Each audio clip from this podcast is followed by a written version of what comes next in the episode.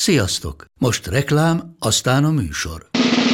A műsor, valamint az élményekkel teli utazások, személyre szabott ajánlatok és állandó kedvezmények támogatója a Molmove hűségprogram. Nyisd meg a Molmove appot, a profilodba belépve add meg a Totalkár promóciós kódot és tankolj Molevo és Evo Plus üzemanyagjainkból 15 forint per liter kedvezménnyel. Ne feledd, a Totalkár promókóddal most még jobban megéri Molmove tagnak lenni. Vége a reklámnak, jön a műsor. Hirdes vagy keres a használtautó.hu-n.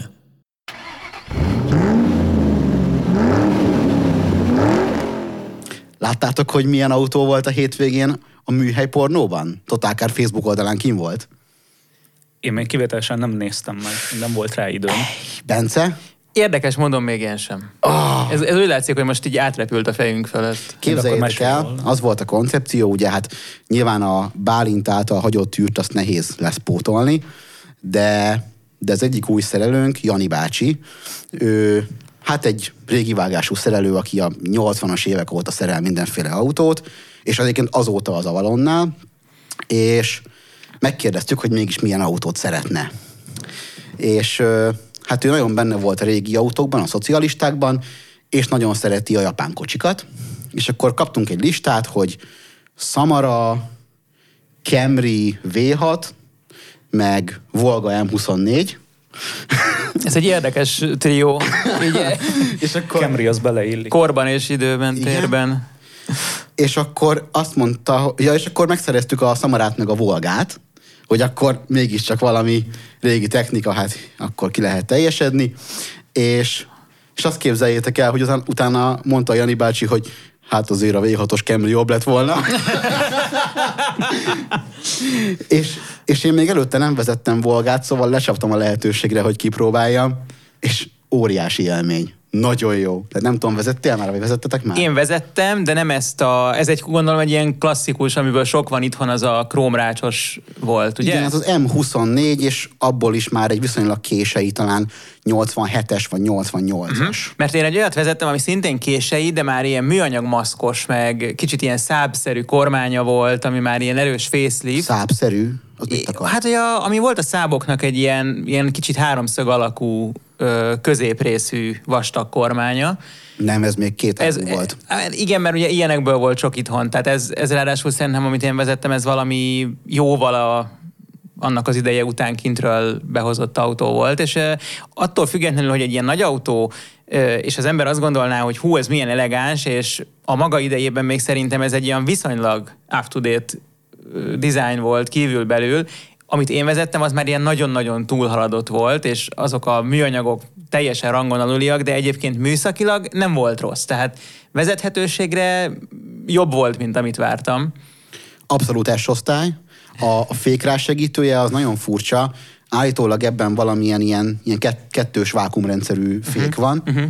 és viszonylag kezdetlegesen csinálja ezt a szervózottságot, ami azt jelenti, hogy ha rá, rárakod a lábad a fékre, akkor hát lassul gat, de úgy igazából nem történik semmi, majd egy ponton túl lefejeled a kormány, és hát a biztonsági jöv is vicces, mert ugye nincsen rajta csat, uh-huh. hanem a hosszát beállítod, és akkor a csat az lényegében kizárólag lent van, tehát hogy azon van egy ilyen, egy ilyen záras mechanika, ja. és abba belefűzöd az övet, uh-huh. és úgy, úgy csattintod be. Tehát ez egy kicsit olyan, mint a repülőknek a biztonsági jöve, vagy még olyan sem? Ö, igazából nem, igazából nem. Tényleg csak annyi, hogy, hogy magát az övet, tehát egy, egy sima öved van, és azt kell gyakorlatilag bele fűzni. bele és akkor ott hát maga a, csat, a helyén maradó csat rögzíti, tehát hogy nem kell becsattintani, Van hanem... egy ajtaja, és azt rácsattintod. Igen. Az vicces volt. Hát a kormánya az ilyen kilencet fordul körülbelül, tehát hogy egy ilyen tendenciát mutatsz neki, hogy így kb. merre akarsz menni. A futóműve az nagyon puha, uh-huh. meg az epedásülés mindent kimozog, tehát picit már ki is van ülve, és izgalmas volt, mert a srácnak a nagyfaterja vette újonnan, De ilyet lehetett Magyarországon újonnan venni. lehetett abszolút. Ez egy sárga kombi volt, hét személyes. Ja, hogy ez kombi volt. Ezt akkor már lehetett, igen. Aha. igen. Ugye ezt hívják TS elnök Volgának. Igen, igen, igen. Mhm, Csak valószínűleg nagyon kevés volt belőle, mert Annyira nagyon drága, drága volt. volt, hogy- Igen. Azt tudjuk, hogy ez mennyi volt ez a drága? Ö, néztük, hogy, hogy ilyen Zsigulihoz képest, de de nem akarok hülyeséget mondani, úgyhogy inkább nem mondok semmit. Nagyon drága volt. Tehát nyugati autót tudtál venni egy abszolút értékben jobb, bár lehet, hogy kisebb méretű nyugati autót. Szeretettel köszöntjük az égéstér hallgatóit. Itt van velünk Balog Bence és új kollégánk Pásztor Csabi. Köszönöm szépen a befogadást, ahogy egy Facebook csoportban lehetne mondani. És ahol nagyon örülnek neki szintén, hogy köszöngetik. És hát alapvetően ugye, hogy miért rossz az autós újságírónak, szerintem neked az első munkanapodon már egy kis tájperrezéssel indult a, a buli, de te, hogy te alapvetően is hondás vagy, ha jól tudom. Így van, jelenleg egy 98-as 5. generációs Honda Accordon van, abból is lehetőleg a 2.2-es víteket vettem, úgyhogy szerencsére sokat is költök rá, mármint benzinben inkább. Tehát ez még nem a diszkólámpás, króm külső kilincses akkord, hanem az előző, ami... Nem, sőt, még egy előző, Aha. Mert te szerint, te, te a hetedik generációról beszélsz, az nagyon elterjedt akkor nálunk. Az ötödiket, azt 93-tól 98-ig csinálták, vagy 92-től, és volt egy faceliftje valamikor 96 környéken, és nekem már a faceliftes, sőt az abszolút kifutó kategória van belőle. Viszont ez egy vicces állapot, amiben az én akkordom van, mert az akkord, az valahol pont az ötödik generáció környékén találta ki a Honda, hogy legyen a japán és amerikai piacos, és legyen egy európai piacos. És nekem az európai piacos van, ami egy ilyen korcs igazából, mert japán és brit autó, mert az enyém nem mondhatni Japánból jön, hanem Bristolból. A oh, Rovernak a, a csodás kis együtt jó működése. szériás hondák ős hazájából. Bár a, Így van. egyébként, ha jól tudom, akkor az angol hondáknál igazából az UFO Civic volt egy ilyen mélypont jóval később. Igen, meg ugye abban nagyon sok újítás is volt, az egész egy ilyen gyökeres változás volt az addigiakhoz képest, és Hát nagyon sokat változott szerintem. Pont Igen. az a generáció volt az UFO Civic, ahol uh-huh. így nagyon eltértek attól, hogy mi volt egy ilyen tipikus Honda külső. igen, mert a tiéd az még a tipikus Honda külső, Hát ez az még még az az, a nagyon abszolút japán dizájn. Hát én még abba tartozok bele, hogy még az ilyen régi civikesek még nekem is integetnek, hogy hello, én meg boldogan visszaintegetek. Azt hittem, hogy csak az alfások integetnek, ez, ez nem volt meg, hogy a Ó, nagyon nem. is. Nem, nem. Nagyon nem. A, van egy ilyen, én azt figyeltem meg, hogy a 2000 előtti hondások azok nagyon boldogan integetnek egymásnak. Úgyhogy ezt én is felvettem. Van, amikor öreg bácsiknak integetek, ők meg nem értik, hogy mi a baj. Igen. Fiatalok ők szívesen veszik, uh-huh. de még olyan, hogy ezzel egy idős akkorddal még nem találkoztam amúgy. Egy erodekkel találkoztam, még valahol a Mátrában, akkor meg is lepődtem, de így igazából ennyi. Én az Aradekből azt a bukólámpásat szerettem még nagyon. Az, az nagyon látványos volt, ugye, Az ami ilyen teljesen szögletes, csíklámpája van, és ugye ez a nagyon lapos front, ugye nekem abszolút az a, az a Honda korszak az egy nagy kedvenc, de, de szerintem még ezek az autók is jók voltak, és aki ezt te azért vetted, mert egy megbízható, de kicsit sportos autóra vágytál, vagy volt valami más motiváció is rá? Hát, ahogy mondtam, ez nekem az első autóm, és hát ez egy érdekes sztori, mert amúgy nem ilyet akartam. Tehát ö, közel se ilyet akartam, és aznap nem is egy olyan autóért indultam, hogy megnézzem. Én eredetileg egy kabriót akartam mindenképpen első autónak. Tehát ez egy rossz döntés volt, vagy hát Amit végül meg sem hoztál. amit végül meg sem hoztam. S2000. S2000. Ö, Kicsit más kategóriában. Először egy hármas golfot néztem meg, kabrióban, hát természetesen rohadt volt az alja, úgyhogy nem vettük meg, meg úgy volt meghirdetve, hogy hát ez automata tetős klímás. Oda mentünk, elkezdtük nézni, és kérdeztük, hogy a tető az nem működik, tehát hogy nyomjuk a gombot, de nem. Hát mert ez nem automata. De mondom, ott van a hirdetésben. Nincs. De meg mutatom neki, hogy itt van. És az is van, hogy klíma, de azt se látom. Hát ezt elbasztuk. Mondom, ezt el. De aztán elkezdtük nézni alulról, nem, ez nem lesz az a típus. Jó, még volt pár hármas golf az akkori én árérték arányomban, ez a félmillió forintot jelentette, úgyhogy nagyon figyeltem arra, hogy lehetőleg olcsó autót vegyek, és tudtam, hogy ennek hibája is lesz. És megakadt a szemem akkor egy megint éles váltás, egy Peugeot-on. Azt hiszem a 405 vagy a 305 volt talán kabrióban. 306. 306. 306, köszönöm. Egy sárga Meg 306 volt a 206-ból is volt kabrió. Nem, nem a CC-t CC. akartam. Az még a Pininfarinás Peugeot, amit én néztem. Igen, igen, az a 306. 91-es talán, vagy 90? Az Nem, simán valami 90-es igen, évek. igen. És azt akartam megnézni, és fel is hívtam a tulajt, hogy hát engem ez az autó ez tökre érdekel. Mikor tudnám megnézni. Mondta, hogy hát, hát ő, mit tudom én, keddet mondtam neki, és ez egy hétfői nap volt. Hát neki a kedd nem jó. Mondom, jó, akkor szerda, az se jó. Mondom, és akkor ő feldobta is csütörtök, mondom, csütörtökön meg én dolgozok. Jó, akkor legyen péntek. Jó, megegyeztünk a péntek, vagy akkor pénteken délben ott vagyok az autóért, hogy megnézzük, hogy milyen. Családdal beülünk, hogy akkor jaj, megnézzük, hogy milyen jó lesz az autó, minden nézi. Odaérünk a helyre, és hívom faszit, hogy uh, itt vagyunk a címen. Miért? Én mondom, hát, hogy megnézném ezt a Peugeot, amit megbeszéltünk, hogy pénteken jövök. Milyen Peugeot? Nem, azt a Peugeot, amit megosztott el a sárgát, mert megbeszéltük, hogy megnézzük. Hát Én ezt tegnap eladtam. Milyen Peugeot, ez jó. És így mondtam, hogy hát baszki, azért köszönöm, hogy erről szóltál, hogy eladtad. De hát már ő sem emlékezett rá, hogy valaha volt neki U- utána egy ilyen. meg, az egy dolog, de utána megmagyarázt, hogy azért, mert azt hitte, hogy velem beszéltem meg, hogy hamarabb jövök érte. Hm, Jó, oké. És akkor így jött egy ilyen hirtelen csalódás, és így akkor így hazaértem, és akkor mondtam azt, hogy jó, akkor a kabrióról leteszek. És akkor mit akarok venni? Ú, egyébként ez egy, ez egy nagyon rossz állapot, és ezt én is megéltem viszonylag sokszor, mert én ilyen buta autócserélgetős fajta vagyok, hogy amikor nagyon beindulsz valamiért, és hogy a, oda megyek és megveszem, és olyan jó, és nem jön össze, akkor ez az idegből keresek egy másik autót, és elmegyek, és biztos megveszem bármilyen szart. Bocsánat, folytasd kérlek. Lényegben igazad van, mert az érzés az ez volt bennem, hogy na, most megvan a pénzem, én most autót akarok. Igen, ez, ez. szép idő volt, pont a Covid ideje, vagyis hát számunkra a Covid vége volt, mert akkor voltam koronavírus, és így utána azt mondtam, hogy jó, megvan rá a pénz, most akarom az autót. Jó idő is van, boldog is vagyok, mert nem, le, nem voltunk olyan durván betegek, úgyhogy kell az az autó. Nem tudom milyen, de kell. És akkor volt az a pont, hogy egy dolog jutott eszembe így a Peugeot csalódás után, hogy azért amúgy szeretem a hondákat. Meg apám is mondta, hogy inkább hondát vegyél, jobban jársz.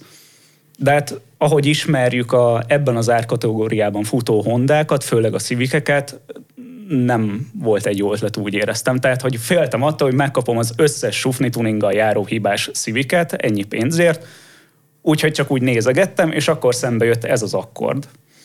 Kettő, kettes, napfénytető, ez volt a selling point számomra, meg bőrbelső. Na ugye látod, mondtam, hogy a napfénytető az fontos. Van is az autómban, ahogy bőrbelső is. És akkor már aznap délután már fel is hívtam az emmet, és mondta, hogy persze mehetünk megnézni. Úgyhogy ebbe vissza is ültünk az autóba, és megnéztük.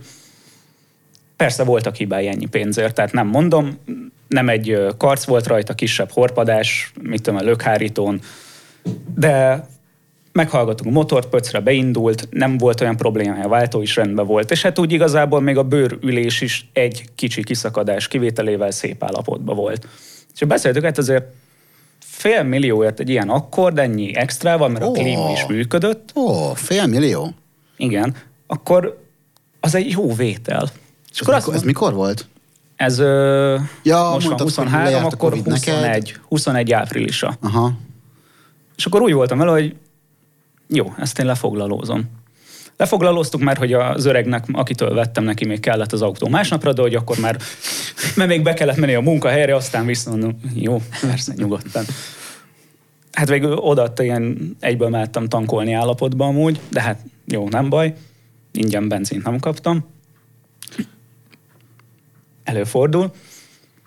És tök jó volt. Tehát, hogy tényleg minden rendben volt, átnéztük az autót, és nem voltak vele olyan nagy problémák. Tehát mit tudom én, nem kellett hengerfejezni, nem kellett a váltóba belenyúlni, ami egy igazán nagy meglepetés volt. Viszont utána néztem, ezt már sajnos csak utólagosan tettem, hát hogy papíron elvileg én vagyok a 11. tulaj, Hmm. ami jó, tehát csak egy ilyen apró problémára adhat okot, de aztán lehet, hogy nem is ennyi volt. Viszont Lehet, hogy nem, persze. De egyébként erre Balló Marti szokta mondani, hogy ez azért egy jó üzenet egy autókereskedő számára, hogy látja maga előtt, hogy ezért már 11 ember pénzt adott. Ezért a termékért. Tehát ez, ez nem egy értékesítés, hanem 11. Egyébként az integetés téma, ez baromi érdekes, mert nekem az első ilyen komolyabb autós élményem az, az alfákkal volt, és az alfások ugye nagyon integetnek egymásnak, ezt tudjuk. Aztán később lett, ez jóval később lett ö, IS-200-am, ami hát nem csak, hogy integetnek az emberek, hanem, hogy így a Facebook csoportban látom, hogy a XYZ rendszámú ö, IS-200, ami itt ment, az egyébként kié lehet, mert hogy nem ismerjük még. Aha. Tehát, hogy amikor először mentem vele erre-arra, akkor, akkor ez megjelent, akkor volt szábom, a szábosok is rohadtul integetnek, Ö, ugye vannak a motoros integetők, az nyilván egy megint egy más kategória, de egyszer képzeljétek el tesztautóval. Mini Cooper SE, tehát a elektromos uh-huh. villany mini, és hát legalább három, három ilyen már BMW generációs, de azon belül régebbi minis arc így integet, átköszöntek, hogy hello. Úgyhogy, úgyhogy az integetés szerintem nagyon megy. Uh-huh. Tehát, hogy szerintem ebbe az országba így az emberek nagyon keresik ezeket a mikroközösségeket, amikhez... Igen, a vészvillogóval köszönés országában ez, Igen. ez nem meglepő. Igen, igen, igen. Honnan lehet tudni, hogy egy autóban nem az adott rendszám szerinti tulajdonos ül, hogy vészvillogóval köszöni meg, ha beengedett. Tehát, hogyha egy osztrákot vagy egy németet beengedsz és vészvillogóval köszön, akkor az magyar. Biztos? Hát szerintem nem igaz? Meg már ott is megszokták, de ez, ez sokáig nálunk volt ilyen. A, egyébként pont az van, ezt ö, Cimborán mesélte, aki kamionos, hogy, hogy Ausztriában és Németországban, de Németországban biztos ö, szoktak büntetni kamionosokat azért, mert vészvillogóval köszönnek meg, uh-huh. és a, a nemzetközi kamionosok azok általában balra-jobbra balráznak egyet, és akkor, és akkor onnan ismered meg a nemzetközist Ha. Magyarországon, hogy balra-jobbra balrával köszön. Ö, de, de egyébként én is láttam, sőt, múltkor Spanyolországban is uh-huh. volt egy ilyen beengedő szituáció, voltunk ezen a Corolla Facelift úton, és, és ott is vészvillogóval köszönték meg. Uh-huh. Ez érdekes, mert nekem az volt az észrevételem, hogy ö, ilyen nyugati országokban valahogy nem, egyáltalán nem is nagyon köszönik meg, tehát hogy nincs, nincs ez úgy, mint nálunk, valószínűleg egy kicsit más. Én Amerikában láttam azt, hogy rohadtul nem értik ezt. De ugye nyilván ott teljesen másképp működik mondjuk egy besorolás egy autópályán, Igen. tehát ott Igen, nem igen, az igen. van, hogy te jössz föl, tehát mindenképpen te adsz elsőbséget, hanem ott azért ezt így kölcsönösen megoldják, de ott aztán tényleg senki sem értené, hogyha te ott vészvillogóznál, hogy ezt miért csináltad. Igen, az az érdekes, hogy még a gyerekkoromban volt divat ez a kéz felemeléses megköszönés. Ugye, ez még a mai napig is Az van. még van a mai napig is? Mert ugye régen olyanok voltak az autók, hogy a sofőr majd, hogy nem ilyen deréktól fölfelé kilátszott belőle, mert annyira Igen. nagyok voltak az ablakfelületek, meg nem voltak ilyen fejtámlás ülések, hogy ugye ott akkor jobban lehetett látni, de ma már Próbálj gyakorlatilag... meg egy Volkswagen sirokkóban, nem? Igen. Két baromi nagy fejtámla, és még egy lőrés az egész. Igen, igen, úgyhogy ez, ez, ez azért is halt ki, de ez a vészvillogós, akkor ez mondjuk nem rossz, hogyha így máshol is van, mert így az ember nem csinál hülyét magából, hogyha próbál kedves lenni. Na és akkor te megérkeztél, Csabi, így hát viszonylag masszív mennyiségű újságírói tapasztalattal, de ahhoz képest kevés autós tapasztalattal, és gyakorlatilag első nap beleseggeltünk a kék Typerbe, aminek ugye az volt a sztoria, hogy hogy nálunk volt az autó tesztautóként, csak én valahogy elkerültem, és akkor még mielőtt visszamegy, akarok vele menni egy kört, és akkor És erre csatlakoztam És be, erre rácsatlakoztál? Ez engem is érdekel. Csak azt viszont nem számítottam, hogy tényleg oda. Tehát, hogy nem gondoltam, hogy már így az első napon mondta ezt, hogy oda fogod adni nyugodtan. ja, Vált ki. persze, hát végül is uh, Úgyhogy ez ilyen dupla meglepetés volt, tehát nem is az, hogy jó, akkor első napot totálkárnál tök jó, meg izgulok, stb. Aztán még rámész azzal, hogy ja, hát hogy itt az a új Typer, kipróbálod, meg beülhetek az új Typerbe. Aztán még utána odaadod, hogy hát akkor gyere te. és milyen volt egyébként? jó, jó. De hát Köszönjük szépen! Ez volt az!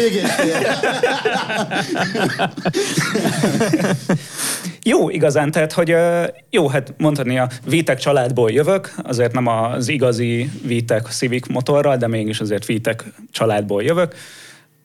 Érezni azt, hogy van egy pont, ahol elenged és nagyon boldogan üvölt, csak hát nekem ez mondjuk az én autómban ez ilyen 3005-nál 5 jön elő, turbó nélkül, még azért itt a turbóval egyből rákapcsol az új. Tehát, hogy ad egy szép löketet. Szerintem megvan az igazi hondás élmény ebben is. Ó, oh, de jó, hogy ezt mondod.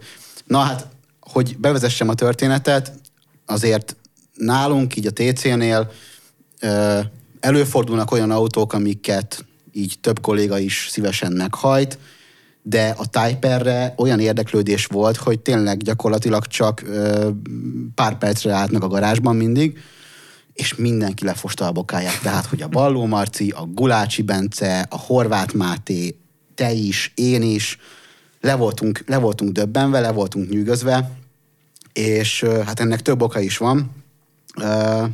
És azt gondoltam, hogy ez egy teljesen egyöntetű vélemény, majd ö, kimentem erőmérőt forgatni, és ott ö, a meg nem nevezett szakértőnk, aki egyébként a, az erőmérő műsorvezetője, és a TAP-nak a műsorvezető társa, ö, és hogyha esetleg még ebből nem lenne meg, akkor még annyit segítek, ugye nem mondom ki a nevét, csak azt, hogy A-val kezdődik és Góbélával végződik.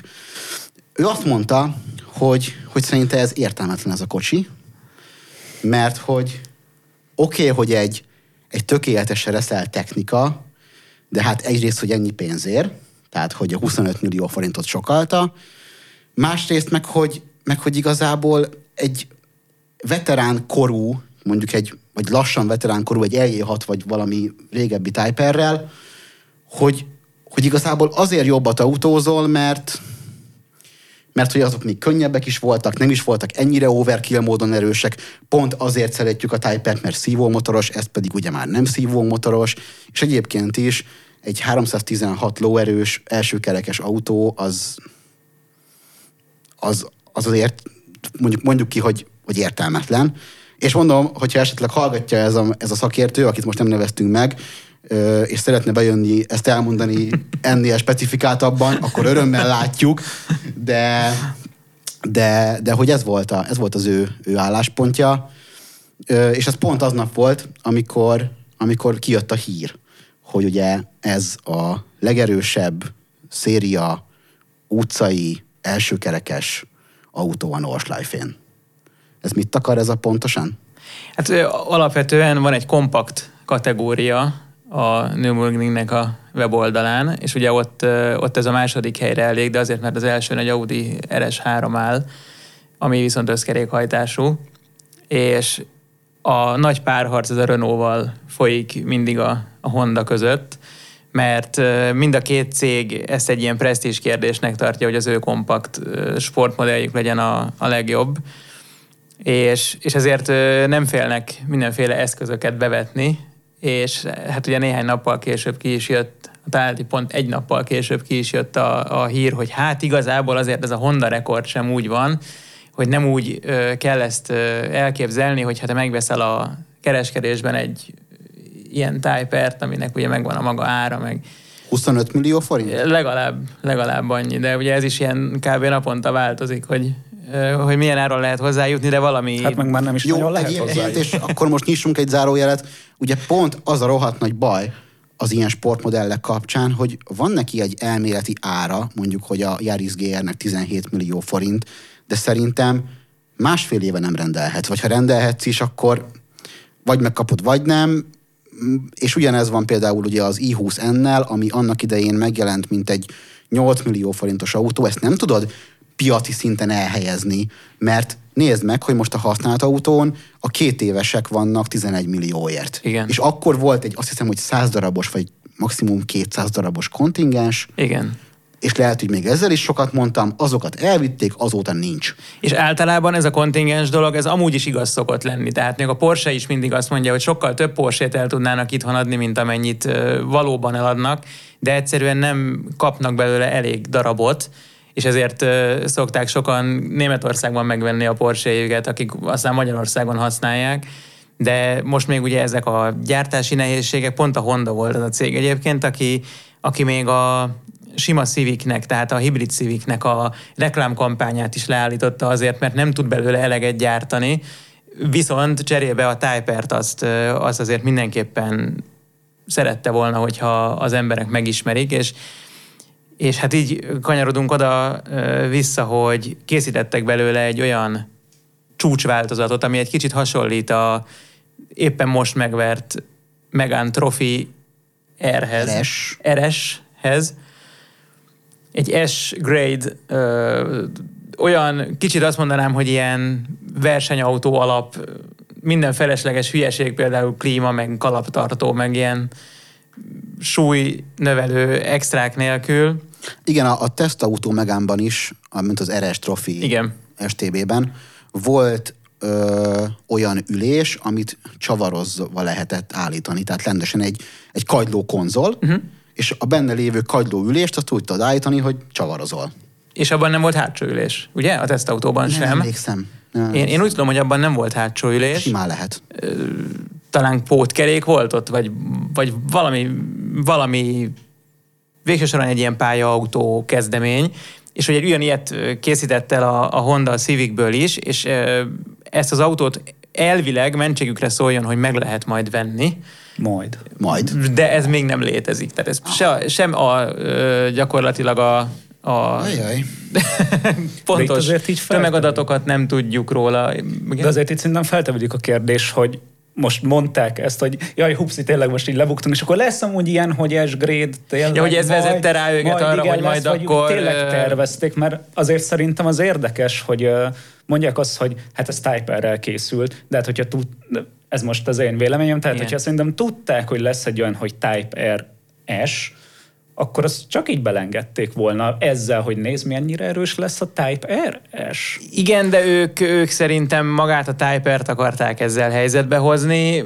Ők azt szerették volna, hogyha ez elhangzik, hogy igenis az a leggyorsabb első kerékhajtású kompakt autó a Nordschleife-én, és megverték vele a Renault, ami egyébként szintén akkor, amikor a futamot, tehát magát azt a kört megtették vele, akkor még egy ö, ilyen félig meddig létező, illetve már akkor is ilyen nagyon erősen limitált példányszámban létező átalakítás volt, tehát ö, itt, itt ezek mindig ilyen féllegális ö, dolgok, hogyha ezt ilyen szigorúan vesszük, és ugye a, a Civicnél még az a külön pikáns az dologban, hogy olyan gumival futotta meg, amit a Hondánál nem lehet megkapni hozzá, viszont létezik, tehát piacon kapható a gyártótól, de ilyen Honda Civicet nem lehet venni magyarul. Ugyanakkor teszem hozzá, hogy a Renault-nak a, a futóművét is áthangolták az előtt, a teszt előtt, amikor még az volt a leggyorsabb.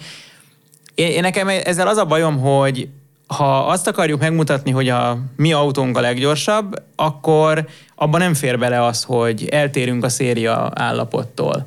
Mert van prototípus kategória is, meg, meg módosított autó kategória is, abban egy a prototípusok között egy ilyen nagyon extrém Porsche vezeti egyébként most az abszolút ö, költségrekordot, és akkor, akkor csináljanak ők is egy olyan autót. Én nekem az az érzésem, hogy miért nem építenek egy rekorder autót, miért kell akkor egy utcai autót ö, mókolni. De most itt a Type R az a kibelezett Megán ellen nyert? Igen. Igen. akkor ebben én nem látok akkora problémát. Tehát, hogy őszintén szólva nagyra értékelem, a, vagy nagyra tartom, vagy sokat gondolok a, a szaksajtó vízhangjának az erejében, de, de azért, vagy erejéről, de azért azt nem, hogy egy eredetileg gyártani nem tervezett autót majd pont azért kezdenének el gyártani, mert nézd már, nem tudom milyen szán most akkor izé lehozták, és cikibe maradunk, hogyha ezt nem áruljuk, tehát azért nyilván itt nagyon-nagyon sok döntés összessége adja ezt ki, meg hát nyilván itt van egy, egy ilyen költség kontrabevétel oldal, de hogy, de hogy szerintem, ha ők ezt mondják, akkor, akkor nincs okunk nem elhinni, hogy, hogy ezt árulni fogják, és ha meg így lesz, akkor meg az nem azért történik, mert most éppen a Nordschleife-én mi történt.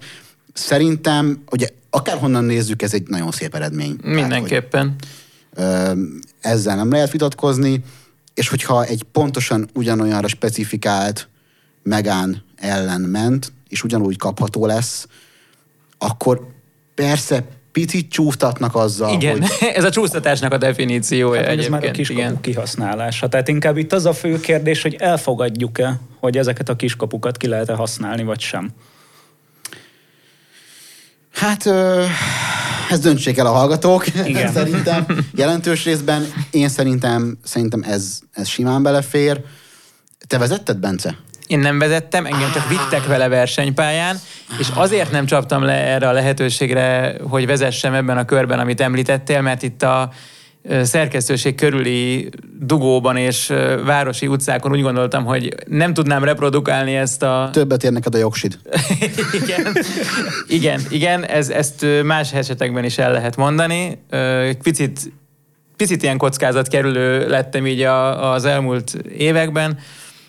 Úgyhogy minden esetre én nekem van, van némi emlékem arról, hogy hogy viselkedik versenypályán ez az autó. Ez a Táció Nuvolári versenypályán volt, amit az ember így ez alapján, a név alapján így egy ilyen hiperkomplexumként lát maga előtt, de egy ilyen kakucsringet képzeljetek el. Ah, Ugye egy, egy nem túl jó állapotban lévő kakucsringet. Minden esetre nagyon... Csak az OL hallgatók miatt. Igen. Ez melyik országban van? Olaszországban van. Köszönöm. Igen. Minden esetre nagyon, nagyon jó élmény volt. Én nekem az a benyomásom erről a Civicről, hogy ez még mindig egy, egy olyan földhöz ragadt autó, tekintve, hogy, hogy mégiscsak egy, egy egyszerű kompaktból készül, aminek egyetlen hibrid változata van ezen kívül, és habár valóban nagyon sok ö, technikai tudás van benne, de szerintem ebben ö, pont az a, az igazán ütős, amit bárki, aki beleül, és azt érezheti benne, hogy ez, ez az ő szintjén is értelmezhető. Tehát nem egy, nem egy ö, 100 milliós Porsche-ről beszélünk, még akkor sem, hogyha a 25 millió is nagyon sok pénz. Én nekem azt tetszett benne nagyon, hogy egy ilyen élő, lélegző valami, ami, Amit szívből, lélekből csináltak, Igen. autóbuziktól autóbuziknak. Igen, igen, és senki nem gondolná, hogy ez ennyit tud, és amikor beleül, akkor mindenki megdöbben rajta, hogy mennyit tud, és szerintem ezeknek pont ez az igazán nagy vonzereje. Ugye, nekem, a, nekem a hangulatom volt nagyon jó benne, hogy, uh-huh. így, hogy így beleülsz, és akkor benyomod a, a kuplungot, és így arra gondolsz, hogy csak ennek, hogy ezt milyen erővel nyomod be, már ennek is akkora hangsúlyt szent, nyilván egy fémpedált benyomni azért mindig jobb, mint egy Igen. műanyagot, de hogy, de hogy benyomod, és az, basszus, ezt nagyon kitalálták, és akkor, és akkor berakod egyesbe, és akkor így érzed, hogy úgy ö, pattan a helyére az a fokozat, ahogy egy igazi fasz a japán autóba, és akkor ott van körülötted a, az, a, az a piros kárpitozás, meg a kagylóülésbe úgy bele, belepréselődsz, és, és hogy már ezzel engem, engem megvesz kilóra,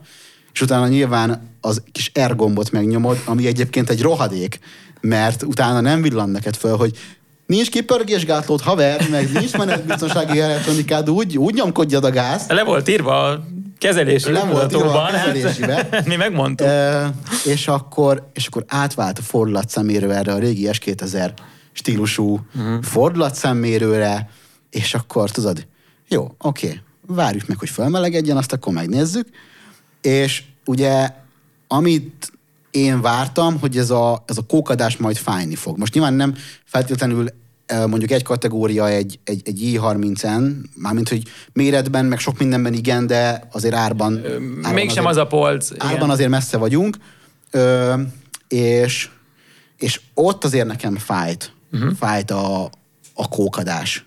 És ugye itt meg egy átvihetetlen teljesítmény van, tehát, hogy nem tudsz vele egy egészségeset gyorsulni egyes kettesben, mert kipörög, mint a disznó. De hogy, de hogy ugye ez a alul csak egy ilyen valamennyire erős, de úgy semmi extra, tök jó karakter, egyébként a hangja is tök jó, és akkor utána ilyen 3005-nél így az történik, hogy elkezd ö, hát úttól függően, de kaparni nagyon, vagy kevésbé nagyon, de úgy azért eléggé. És, és nem tudsz, tehát szerintem így ö, negyedik alatt nem tudsz eljutni abba a tartományba, ahol, ahol igazából elkezdhetnéd érezni, hogy na itt, itt bekókadt a turbomotor. Úgyhogy, úgyhogy baromi hangulatos, baromi kedves, eh, mármint abban az értelemben, hogy ilyen, hogy ilyen Szerethető. szerethetően hülye gyerek Igen. az egész. Most nyilván ezt a 316, 329? ő legyen annyi, szóval, hogy bőven 300 lóerő fölötti teljesítményt, hiába van sperred, nem fogod tudni elől, elől levinni az útra, de, de pont ez a, ez a kicsit mindig sok érzés, ez, ez annyira, annyira jó hangulatot teremt neki. Ugye mentem viszonylag sokat például egy, egy M8-as BMW-vel, uh-huh. ami ugye 630 lóerő, szóval megint csak más dimenzióról beszélünk. De hogy, de hogy ott tényleg azt értékeled, hogy egy olyan szintű mérnöki teljesítmény van alattad, és egy olyan, olyan szinten meghazudtolja a fizikát ö, maga a technika, ami, ami körülötted dolgozik, hogy azon vagy lenyűgözve, de az autó számára mindez annyira természetes, Igen. hogy, hogy igazából a, a fán része emiatt nem olyan. Nem kell érte megküzdeni, hogy Igen. megvalósuljon, hanem egyszerűen te is magad is csak ámulsz rajta, hogy ez összejött. Igen, és mondom, persze, nyilván nem referencia mértünk a Nordschleife-én, nem vittük ki semmilyen ringre, pedig egyébként így M-ringen, vagy Euroringen, szerintem ez, ez nagyon jó tudna lenni. Kakucson nem tudom, bár valószínűleg ott is. De hogy, de hogy így összességében, ha csak azt veszem, hogy így beleülök, megyek vele egy kört, és mit érzek, és hogyha mondjuk az van, hogy ott vagyok a Nordschleife-én, és ott vagyok a, a parkolóban, a, a büfénél, és ott áll az az LJ6 Typer, meg ott áll ez, és akkor valaki azt mondja, hogy kettő kört mehetsz, és egy autót választhatsz, akkor én el fogom vinni az újat.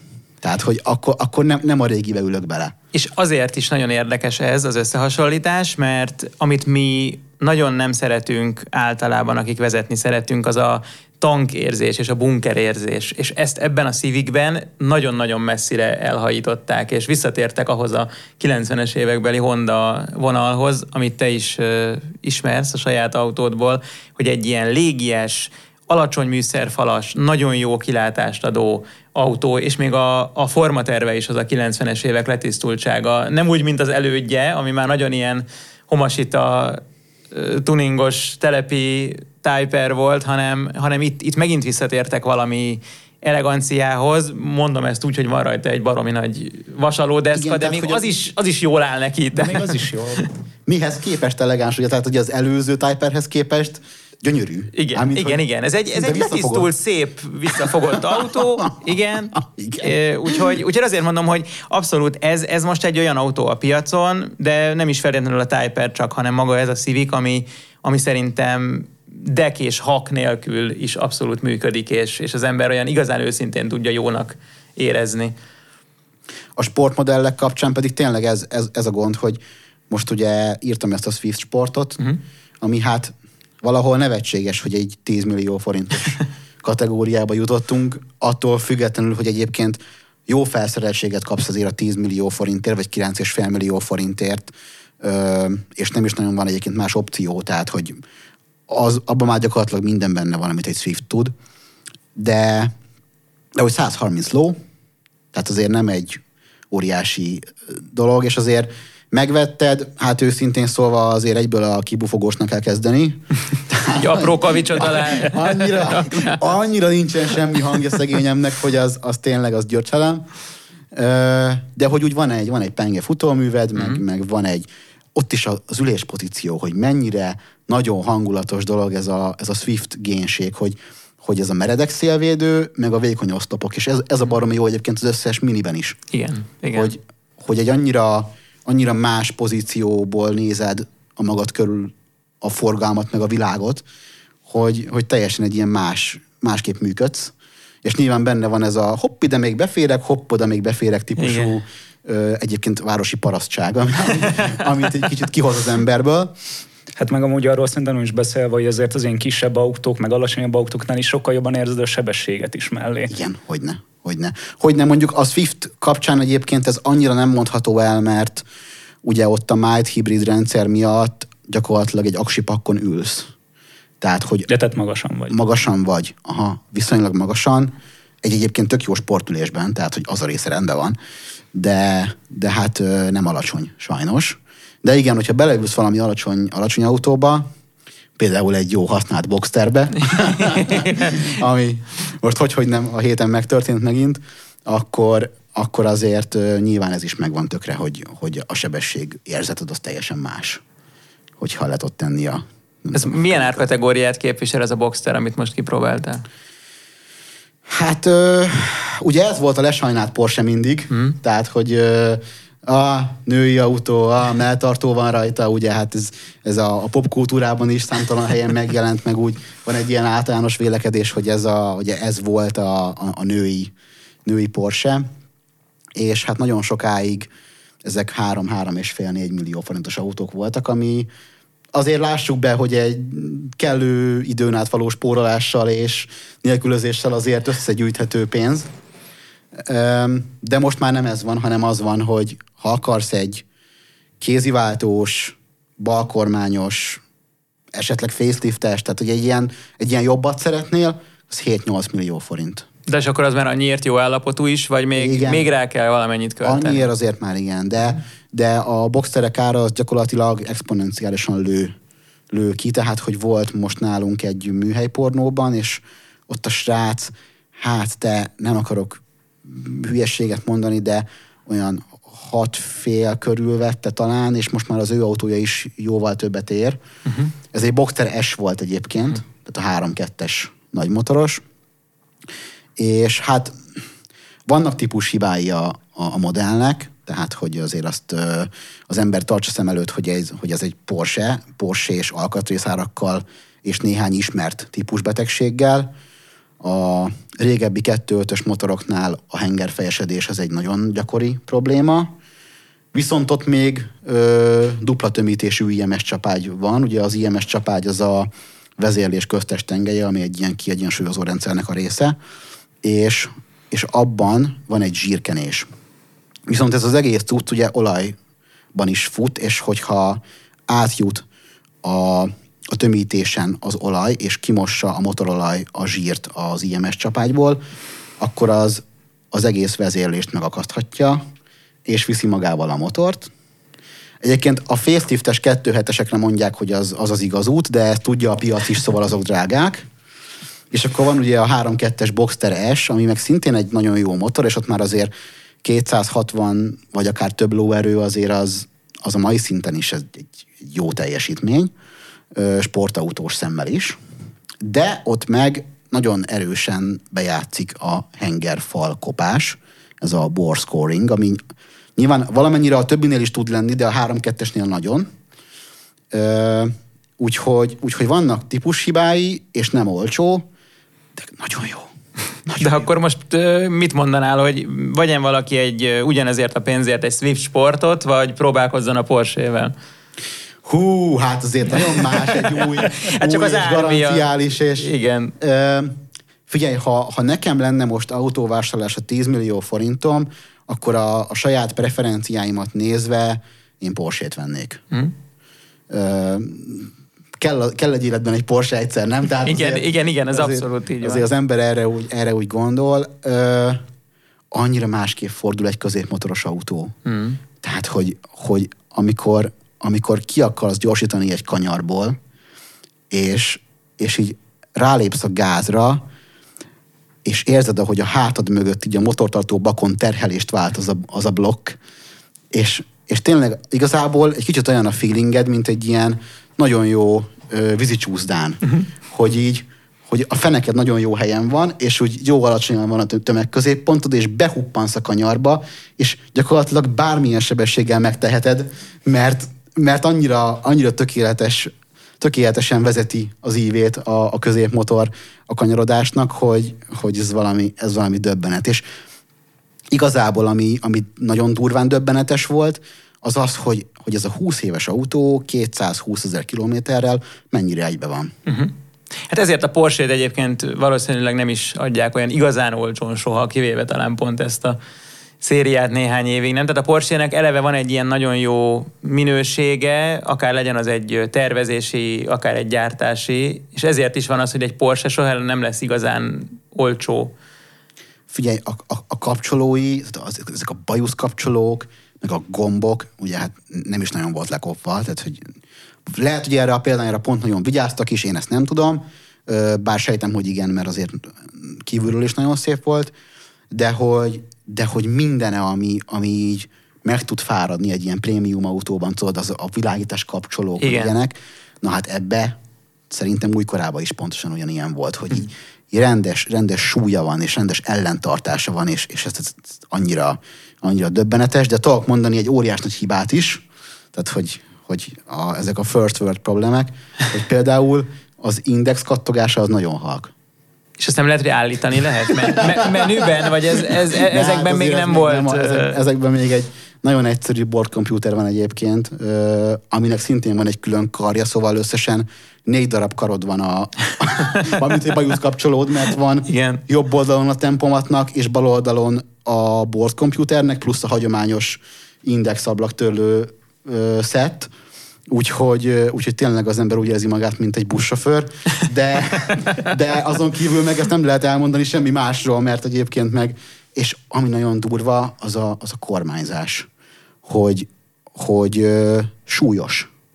Tehát ugye azért is szeretik sokan ezt a szériát, mert ugye ez még hidraulikus kormányszervóval van ellátva, ha jól tudom, ö, és, és ezt érezni rajta. Tehát, hogy, hogy nagyon pontosak a visszajelzései, és, és nagyon nehéz. Ez, az, az el kell tekerni, úgy rendesen. De nem úgy nehéz, mint egy elektronikus szervó, Nem amit felkeményítenek, hanem ennek, ennek egy olyan krémes működése van, ami... igen, pontos. Hát Igen. gyakorlatilag az, hogy szervós, azt akkor érzed, amikor be akarsz vele valahol parkolni. Egyébként nem. Szóval, szóval nagyon durva. Ti vezettetek már ilyen középmotoros erősebb autót, vagy bármilyen? Én vezettem, Csabi. Még nem. Nekem még nem volt hozzá szerencsém. És hogyha ha mondjuk most azt mondanád, vagy mondjuk most megkérdezném mondjuk én, hogy, hogy vagy, vagy bárki, hogy milyen autót szeretnél vezetni nagyon, akkor mit mondanál? Hú, ez, ez egy jó kérdés. Mármint így bármilyen kategóriában, most ezt így Bár, bármit, vagy igen, igen, bármit. Ugyanúgy jó kérdés. Uh, hát amit még nem próbáltam ki, és egyszer nagyon szívesen kipróbálnék, az valamilyen igazi, régi amerikai izomautó. Elvileg nagyon kényelmetlen, főleg a rugózása tud egy-kettő, ilyen nagyobb hajó típusúnak lenni, de attól még érdekel maga az érzés, hogy ez milyen. Aha. Én ezekre így azon, kíváncsi azon lennék. belül egy Charger. Akár egy 69-es Charger, de még egy Mustangot is, bár az mondjuk pont egy póni autó, tehát ez nem ezt Hát- a kategóriát, de igen, a Charger, Challenger, ezeket azért is szívesen megpróbálnám, hogy milyen, mennyire kényelmetlen, vagy nem kényelmetlen. A Mustang azért lehet egy jó ö, alap, kiindulási alap, mert ott a 60-as évekből is van olyan, ami hát nem mondom, hogy, hogy annyira extrém módon jó, de azért elég jó, és úgy egy, egy markáns élmény, és egy, egy sarokkő. Igen. A 70-es évekből aztán megint, mm. a Foxból is, ö, a 90-es éveket hagyjuk, és utána meg, a, utána meg ugye a mostani, meg, jó, a 2005-ösnek, hogyha nem vesszük a hátsó futóművet, meg a többit, akkor azért... Meg a belsejét. Meg a belsejét, akkor jó, mindegy, hagyjuk, de hogy a, a 2015 utáni Mustang, az megint nagyon-nagyon, nagyon-nagyon jó. Tehát az már autóként is nagyon király. Mondjuk egy Meg jó abból sok izé, is lett, Bulit. amúgy. Mert olcsó volt. Tehát, hogy szerintem ott egy olyan jó árat találtak neki. Az, az megdöbbentően olcsó volt, igen. igen, igen. Tehát, hogy a, ez akkor tájt volt, amikor a, az alap MX-5 ND volt 6.9, ugye? A GT8 2012 345, nem tudom. Hmm, ig- igen. A, arra emlékszem, hogy a GT86-nak volt 8,6-os indulóára, az MX-5-nek volt 6.9-es, és akkor ugye pár évvel később jött a, az új Mustang, amiből meg a V8-as volt talán 11-2. Igen, ilyen 12 millió alatt el lehetett a V8-ast vinni, és még emlékszem, hogy még egy ehhez képest is pár évvel később a Bulit, ami szerintem is a, a legtökéletesebb konfiguráció volt a, a hibátlan. vonatkozó Mustangból, az is még ilyen 16-ba befért. Azt a. És, és elképesztő volt, ezt, ezt sosem értettük, hogy, hogy hogy lehet egy, egy tényleg ennyire jónak mondható, és ennyire karakteres, és ennyire mindenki által felismert, és ennyire mindenki által kedvelt autó, mert ugye ennél vettük észre azt, hogy ennek mindenki örült, és mindenki tetszett neki, és mutatták, hogy igen, ez az, végre, végre egy jó autót vett valaki. Eh, hogy, hogy hogy lehet ennyire jó ára, mert igazából ez befektetésnek is biztos, hogy kiváló, mert ezt, ezt majd el lehet adni jó pár év múlva ugyanúgy Mustangként, ugyanúgy azoknak, akik ugyanúgy, mint ahogy te is ebben látnak valami különlegeset, és látnak benne fantáziát. Úgyhogy... És, és eltelt azóta 5, 6, 7, 8, 9, 10 év, most attól, hogy melyik autót nézzük, és igazából egyik se lett olcsóbb. Használtan 5 évesen se. Ez, ez, ez valahogy nem jött össze neki. Ez valahogy ez egy jó befektetés volt, aki, a, aki akkor, akkor megvette. Na, mes, mesélj a középmotoros élményekről. Igen, az az érdekes, hogy tavaly voltam utoljára egy ilyen Porsche élménynapon, és ott is ez volt a, a benyomásom, hogy az összes létező Porsche közül a lehető leges-leges legjobb, és a sport Porsche közül is a lehető leges legjobb az a középmotoros Boxster. GT4 vagy, vagy Cayman, nem, hanem, hanem ez a középmotoros kis Porsche végső soron, csak már ugye a hat hengeres motorral, mert ugye most már van belőle megint hat hengeres. De rohadjak meg, nekem akkor is a 911 tetszett a legjobban. Mert, mert ilyen papásan vezet. Igen, azért, mert, mert az viszont egy... Igen, az viszont egy akkora karakter a 911, hogy én abban, abban egyen jobban éreztem magam. Tehát a, a Boxsterben egy olyan fajta tökéletesség van, amit akkor tud az ember igazán kielvezni, hogyha mellette mondjuk nagyon jól is vezet, és nagyon gyorsan is szeret vezetni, és nagyon gyorsan is tud, tehát van olyan hely, olyan környezet, ahol ezt így ki tudja autózni. De a 911 az tényleg minden egyes kigyorsításnál adja ezt a hátulról betámasztós élményt, hátulról jön a hang, olyan formája van, már az ember kinyitja az ajtaját, már az a, azok a formák, a, a tükör, a keret nélküli ablak, a sárvédő, ahogy beleülsz, amit látsz a műszerfal mögött, az, az egy akkora feeling, hogy az már önmagában egy ilyen megérkezés állapot. Tehát ott, ott, ott nekem az elviszi a sót, ha bár ugye tudjuk, hogy a Porsche már évtizedekkel ezelőtt úgy gondolta, hogy nincs nagy jövője ennek a régi módi farmatoros felépítésnek, és ezt majd le kell váltani. Ugye a 928-as volt az első, amivel le akarták váltani, aztán valahogy mégiscsak Nem úgy jött a, az élet, hogy, hogy az embereknek kell a 911, és, és nekem is az kéne. Tehát abszolút, abszolút azt éreztem, hogy, hogy az még mindig tud valamit, amit, amit semmelyik másik autó.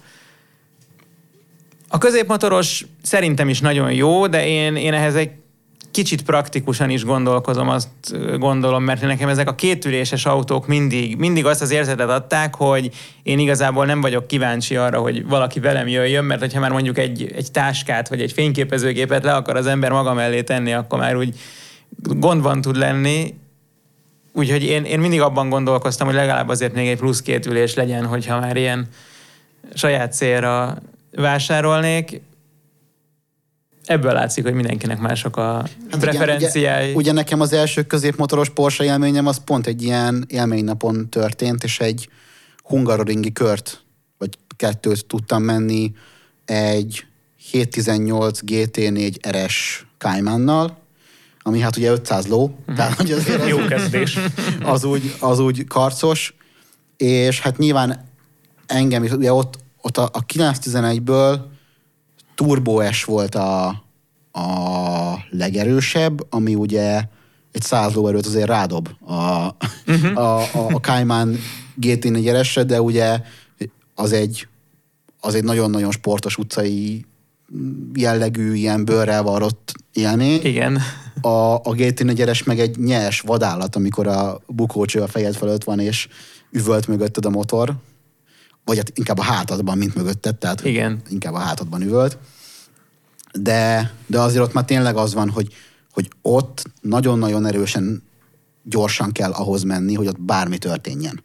És ugye egy, egy ilyen öreg boxternél, oké, okay, persze, más szituáció az, amikor kapsz egy kulcsot, és menjél. Mint amikor, és lehetőleg hozd is vissza. Igen, mint amikor vezet. Ne, egyébként pont az, hogy ö, amikor vezetnek, akkor azért nyilván kicsit ö, jobban kontroll alatt vagy, de hogy de hogy nyilván ezt sem rúgja szét az ember, csak azért... Persze más az, hogy engedik, úton hogy... Igen, igen. Ö, tudsz menni ugyanazon a szakaszon mondjuk két-hármat, akkor azért picit jobban megismerkedsz a technikával, és picit bátrabban is tudsz vele menni, és hogy azért itt, itt nem kell 150-nel meg gyorsabban menni ahhoz, hogy, hogy érezd, hogy élsz.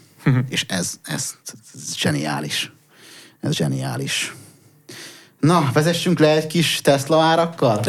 Lehet. Mert most már annyira, annyira magasra, magasra ért az a beszélgetés, hogy, hogy egyszerűen muszáj, muszáj valamivel leszabályoznunk magunkat. Mi történik itt? Tehát ugye alapvetően az van, hogy ö, két évig etettek bennünket azzal, hogy nincs autó, rendeld meg időben, ha holnap rendeled meg, akkor drágább lesz, várjál rá másfél évet, Ö, Mikor megjött, akkor drágább lett, és döntsd el, igen, hogy akarod-e, vagy nem. Igen, igen. Mi, a, mi azért vagyunk jobbak, mert mi árgaranciát adunk, meg hogy biztos, hogy nem lesz drágább, mire megérkezik, és társai, és hogy ebben, ebben éltünk most két évig. Ha, hogy akár új, akár használt. A használatban az volt, hogy azonnal elvitték. Igen. Tehát azért voltál időnyomás alatt, újat meg nem kaptál. És hát ez a helyzet mostanra sem oldódott teljesen meg, de azért jobbnak látszik, mint, mint korábban volt, és akkor erre jön ugye itt két tényező, az egyik a mondjuk, hogy a kínai vonal, és főleg az MG, akik ugye az MG4 elektromos változatát azt most 12-9-es indulóval adják, és egy teljes értékű elektromos autó. Tehát mondjuk, ilyen kompakt méretű végül is, vagy hát, hát inkább olyan kis autó kompakt ne, között? Az, az, az, az, az, az tisztességes. Hát az egy, az egy teljes értékű Én azt crossovernek mondanám, hát, egy kicsi crossovernek. Egy, egy normál méretű, egy normál méretű crossover. Hát én nem hinném, hogy egy, hogy egy Avenger tágasabb bármilyen hmm. dimenziójában, ha a belsejét nézzük. És, és ugye alánéztünk, van róla videónk a Youtube-on, hogy futóművileg, meg úgy aksi védettségben, meg úgy mindenben egy tök jó kocsi. Hát nyilván azért a Saic Motors azért az nem egy, nem egy kis garázs cég. Hát ugye az az egyik legnagyobb, ugye ott a kínaiaknál? Hát az egyik, igen, igen, igen. Ö, és ö, ugye az egy ilyen Volkswagen joint uh-huh. venture-ből jött, tehát ugye azért ott valószínűleg van, van tapasztalat. Ö, és ugye a valós hatótávja a mi tesztjeink alapján ilyen 350 km is lehet. Szóval ilyen szempontból is teljes értékű, és 13 millió forint, ami azért lássuk be elég erős. Egy de... 8 milliós vitarához képest, ugye? Tehát Igen. itt azért ebben kell gondolkodni. De mondjuk beextrázva öm, is megvan bőven 15-ből egy ilyen kultúrát, vagy 16-ból. Azt, azt hiszem motorfüggő, de igen, azért a 16-ot azt eléri a nagyon maximum. Ö, és akkor van a Tesla, akik most már a legtöbb modellt három hét alatt szállítják, vagy egy hónap, maximum másfél, és a Model 3 az most 17 millió 6-tól indul a standard range. Nem 16-tól? De most nem akarok. 17 így. fölötti dolog rémlik nekem, de mindegy, és van a Model Y, ami meg 18 millió 9 lett, azt hiszem. Ami egy, 18 ami egy baromi erős ajánlat. Tehát, hogyha megnézzük a, a, a koreai vonalat, akár, akár ezt az Eniro ö, vonalat, ö, mi a Kiánál? Vagy a Hyundai-nál? Hát, hogy az Ioniq 5, a, vagy az, az Ioniq 5 az, az, az, az, az, az, az ugye drágább is, de abból mi a, mi a belépő? Ö, Hyundai... Mi a... a ami a, a karottának van? crossover, nem? Ja, nem, hanem crossover. A Niro csak. A... Igen, igen, a Kona. Kona. A Kona Electric. Kona Electric. Igen. Hogy ezekhez képest is egy tökre versenyképes, sőt, akár bizonyos konfigurációkban olcsóbb, csak nem kell rá annyit várni. és, akkor, és akkor nem beszélve arról, hogy te most tegnap hány millió forint értékű Mercedes vezettél? Ilyen csekély 250 milliót, és ez 6 darab autóból jött össze. Várj, és, és melyik a, melyik a, a legolcsóbb? Az EQA a legolcsóbb, ugye? Igen. És az mennyibe kerül? Hát az is ilyen 20.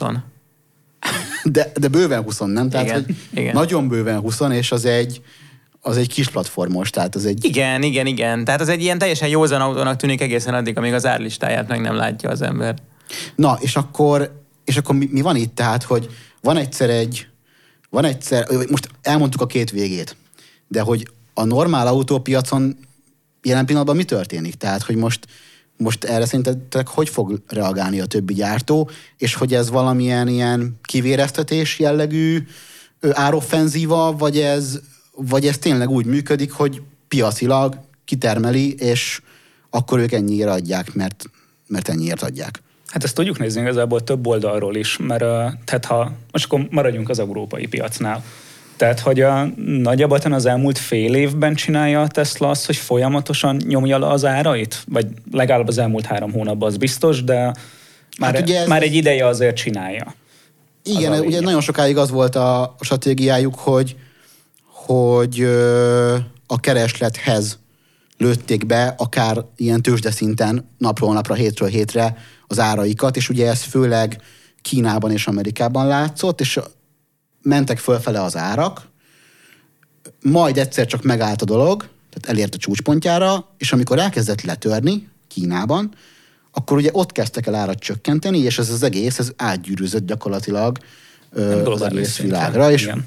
ez a végén lett Európa, de ugye az európai piacon ugye óriás tényező a Berlin, hogy az is beindult, vagy beindulóban, hát már megy, de még nem teljes kapacitással, de, de hogy persze, tehát hogy alapvetően ö, a Tesláról tudjuk, hogy ők keresnek az autókon. Hát, vagy az attól függ, mert most a Ilon arról beszélt, hogy akár profit nélkül is eladnák az autóikat. Tehát, hogy ők most kitalálták azt, hát, vagyis az Elon kitalálta, hogy ő most kimondottan arra akar menni, hogy minél többet adjon el az embereknek, és ezért is kezdte el valamelyes lejjebb vinni az árakat folyamatosan. És De úgy ez van, nem csak egy ilyen, ilyen magyarázkodás? Hát lehet, hogy csak egy PR fogás az egész, persze ez nagyon sok dologra mondható, hogy PR fogás, de ő azt mondta, hogy inkább kevesebbet akar profitálni az autóiból, de minél többet akar eladni. Hogy ez pontosan mi a célja, szerintem a piacot akarja valamelyes manipulálni, vagy rávenni a többi résztvevőjét. Szóval hogy kicsit manipuláció. Kezd... Mert hát ugye lehet, mondjuk, hogy bele mondjuk akar azt, menni. Hogy egy, mondjuk egy, egy csomó ö, techi gyártónál, mondjuk egy, egy PlayStation divízió, egy, egy Sony esetében, ott ugye maga a device, tehát a termék, amit megveszel, a PlayStation, az a, az a divízió bevételeinek egy csekély része, annak, vagy az, azután következő nyereség, meg aztán pláne egy csekély része, mert ugye a mindenféle szolgáltatásokon ők megkeresik azt a pénzt, ami az ő működésükhöz valójában kell, tehát mondjuk, hogyha veszel a Sony PlayStation áruházban egy játékot, akkor ott nyilván egyszer le van sápolva a kiadó, aki, akinek a játékát ö, forgalmazzák, meg nyilván minden ilyen, ilyen prémium szolgáltatás, ilyen PlayStation Plus és társai, ezekből van az igazi bevétel. És ugye azt látni a Tesla-nál is, hogy, hogy azért az önvezetés az egy, az egy nagyon szép összeg. Meg, meg nyilván ott is mindenféle más szolgáltatásból is kijöhet az a, Persze. az a pénz. Ők a nagy úttörői az utólagos frissítésnek, meg annak, hogy utólag lehet funkciókat az autóba megvásárolni. Igen. Tehát ugye ez kimondottan ez az üzleti modell, amelyik a a szervizköltségek helyett mondjuk az ilyen utólagos szolgáltatásokra épít.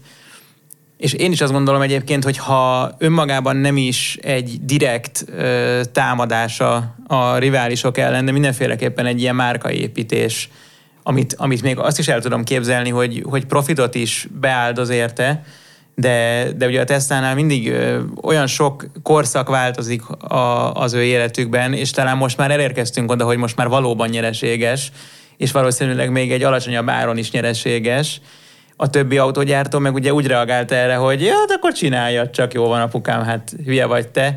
Azért, azért hát, mi nem ugrunk ugyanabba a kútba, amibe te. Ezt azért kicsit kiegészíteném azzal, hogy azért volt gondolkozás, hogy most ők is belálljanak ebbe. Tehát mit tudom én, a Citroen volt az, az európai gyártók közül talán elsőként, aki így mondta, hogy hát lehet, hogy mi is beleállunk ebbe az egészbe, csak aztán ezt még azt hiszem a márkának a vezetője, vagy hát ilyen márkavezető ember mondta, de aztán már a pénzügyi igazgató az mondta, hogy Igen. nem lesz itt ilyen, ne aggódjatok, hát maximum belenyomunk egy kis fali töltőt ajándékba, tehát ami máshogy fogunk, uh, mi el vagyunk így, inkább kevesebbet szokták hívni a... Igen. De hogy akkor jósoljunk, hogy a, a kínaiak, meg a Tesla részéről ez, ez egy kampányszerű dolog lesz, vagy, vagy ez tartós marad? Én a Kínát és Teslát ezt külön választanám, hogy Akkor választjuk külön?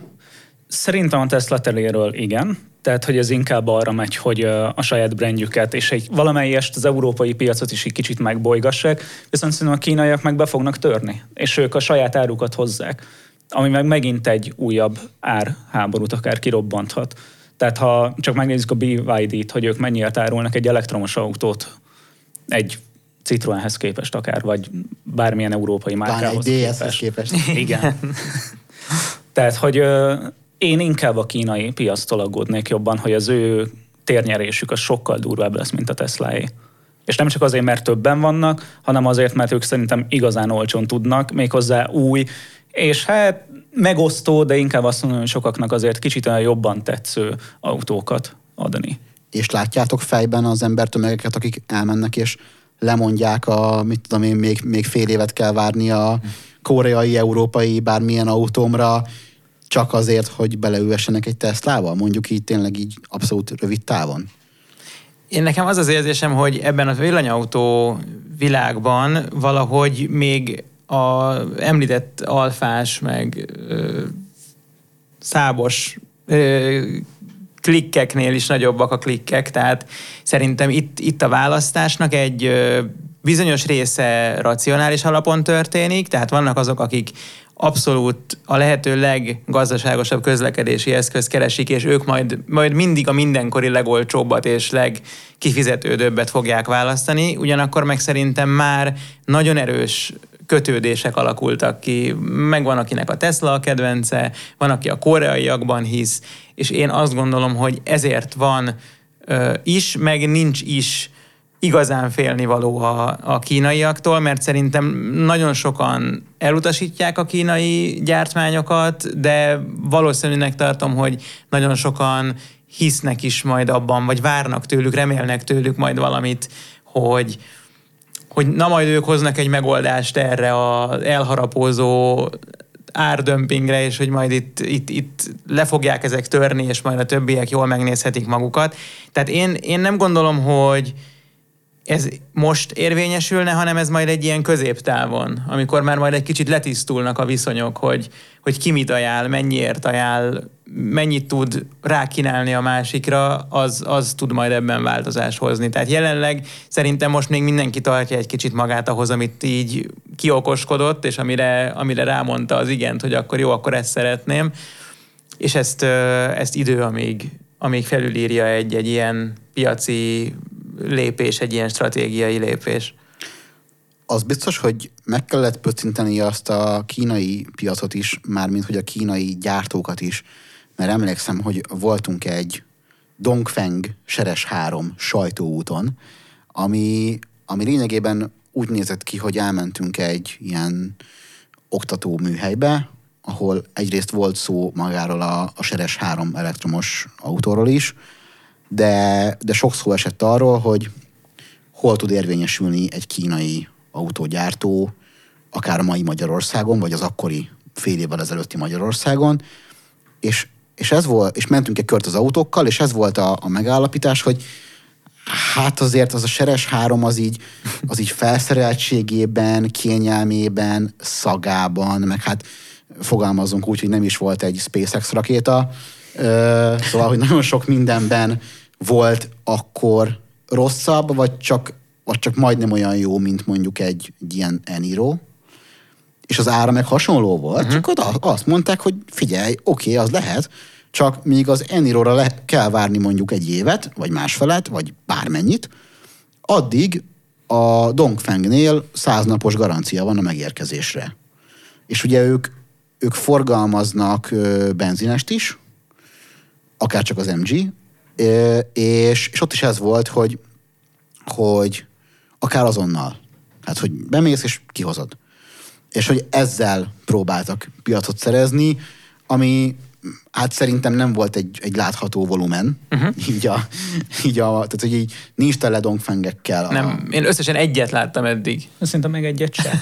Ami azért izgalmas egyébként, mert mondjuk múltkor pont ezen a dél spanyol úton ö, néztem, hogy, hogy kint rengeteg van, és így nem tudod megmondani, hogy ú, ez mi volt? Ez egy Skywell? Az egy NIO? Ja, nem, az egy BYD? Oké, okay. jó, akkor ez a Dongfeng, jó, értem, most már akkor ez megvan, és hogy azért nehezen áll össze, és, és ott rengeteg van. Úgyhogy, úgyhogy nyilván valami hasonló szerintem itt is, itt is lesz, de, de akkor végül is az a megállapításunk, hogy, hogy akkor egyenlőre ez még nem lesz akkora hatással a, a piacra, mint amekkorát ö, elsőre gondoltunk. Szerintem nem. Tehát, hogy ennek, ennek ki kell futnia magát, mert most annyira, annyira sok minden történik egyszerre, meg sok változás van egyszerre, hogy, hogy ezek már szinte így egymást ütik. Tehát, hogy én azt gondolom, hogy el kell telni egy kis időnek, mire ezek így kitisztulnak, de az biztos, hogy, hogy nagyon nagy átrendeződés lesz. Szerintem talán az idejében a Teslának lesz egy kisebb térnyerése, mert ez attól függ, hogy meg mit fognak csinálni. De így a kínai márkák szerintem egy igazán 5 év múlva lesznek úgymond probléma az európai piacnak. Lássuk meg, Vetítés. lássuk meg. Bence, melyik elkút kell megvenni? Melyik merci elkút kell megvenni? Hát az a szerencsé, hogy egyiket sem kell. Melyik a legszebb? Milyenek voltak? Igen.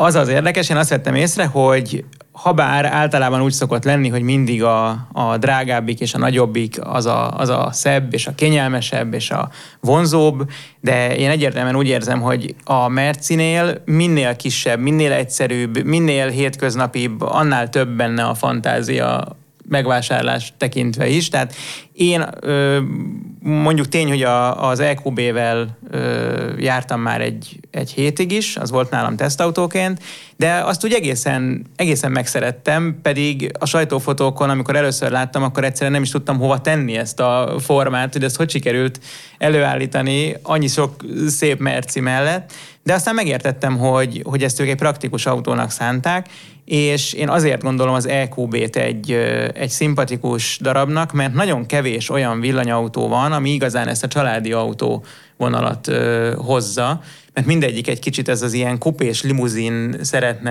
első körben nyilván légellenállás, meg ilyen praktikus okok miatt lenni, de, de ez egy valóban praktikus autó, és én nekem nagyon tetszik az, hogy mivel ennek van belső égésű változata, ennek a villanyautó változata is igazából nagyon ismerős autószerű, nincs benne semmi elrugaszkodott. Természetesen nyilván ennek meg műszaki háttérben van hátránya, mert, mert amit villanyautónak terveztek, az, az sok paraméterében előnyösebb.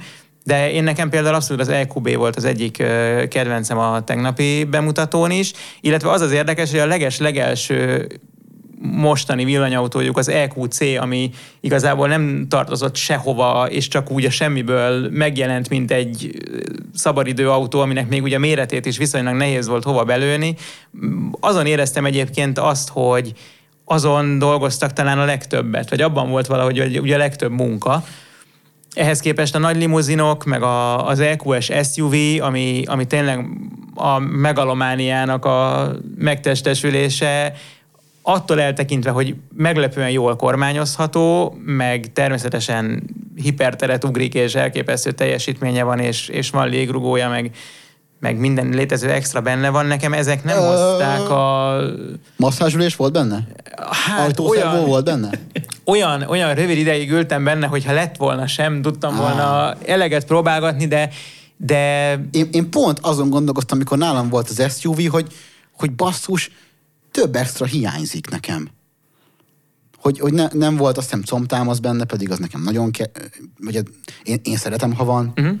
Ö, panorámatető volt? Panorámatető az biztos, hogy van hozzájuk, de én mondjuk már egy sima normális ülésnek is örülnék benne. Tehát például az EQS-ben, főleg a, a limuzinban egyszerűen kimondottan közepes, vagy annál rosszabb ülések vannak elől, hátul pedig kimondottan kicsik és, és kényelmetlenek, amit egyszerűen nem tudok hova tenni, mert ehhez képest meg a belső égésű S-osztályban, amiről tudjuk, hogy nem kifejezetten az EQS-nek a, Hát a nem. megfelelője, de még a Merci bevallása szerint sem, abban meg talán a világ legkényelmesebb ülése van, amiben úgy éreztem, mintha a saját testsúlyomat sem érezném, és mintha lebegnék a kormány mögött, és ehhez képest meg ebben az EQS-ben irgalmatlan összegekért kimondottan gyengék az ülések, tehát én, én nekem ez ezért tűnik egy picit vagy elkapkodottnak, vagy valami olyan, olyan logika mentén megépítetnek, amit, amit majd legfeljebb az idő tud igazolni, hogy, hogy ez valóban jó stratégia volt, de, de én biztos, hogy valami ilyen kisebb és egyszerűbb változatot ö, tartanék jelenleg életképesnek. Egyébként az elektromos B-osztály az még a használt piacon is egy tök tök jó cucc, ugye, ez nem az, nem az EQB, hanem még az előző B osztályból, a Igen, a- Kecskeméti a B szendvics osztálynak padlós- nevezzük, igen, igen, B osztályból. igen, igen. Ugye csináltak egy olyan elektromos ö, változatot, amiben Tesla motor volt, uh-huh. mert ugye ott, ott gyakorlatilag egy ilyen Daimler-Tesla összefonódás részeként jött ki a, a Tesla hátsó motoros, de fronthajtású, ö, tehát előre helyezett motorú Igen, igen. Ö, B250E, vagy nem is tudom, hogy hívták, és hogy újkorában annak is az volt a baja, mint a legtöbb Mercinek, hogy rohadt drága, meg amúgy a hatótájban sem olyan extrém magas, de hogy a piac beárazta, és most már ilyen néhány éves autóként tök jó áron meg lehet venni, és van egy magasülés pozíciójú, ilyen városi, meg elővárosi autónak teljesen oké okay, hatótávú mercedes ami igazából így autóként is teljesen, uh-huh. tehát így Mercedesként is elfogadható. Igen. Ö, szóval, ha valaki elektromos autót néz, akkor szerintem használtan, akkor szerintem ne hagyja ki a, a, a régi B-osztályt sem a, a listából, mert azért egy, egy, egy Leafnél azért autóbb. Tehát, Igen, és ha már villanyautó, akkor mindenképpen ez a felhasználási terület, ami reális. Tehát nem egy, nem egy utazó limuzin. Na, de nem kerülgethetjük a forrókását. Melyik recseget, ropogott, nyöszörgött a legjobban? Az EQS. Az EQS, amiben, amiben vagy egy akkora kijelző van, hogy a műszerfal nem látszik tőle, vagy hogyha nincsen benne akkora kijelző, akkor pedig egy olyan fabetét van benne, ami gyakorlatilag bárhol hozzáérsz, akkor üresen kong vagy recseg.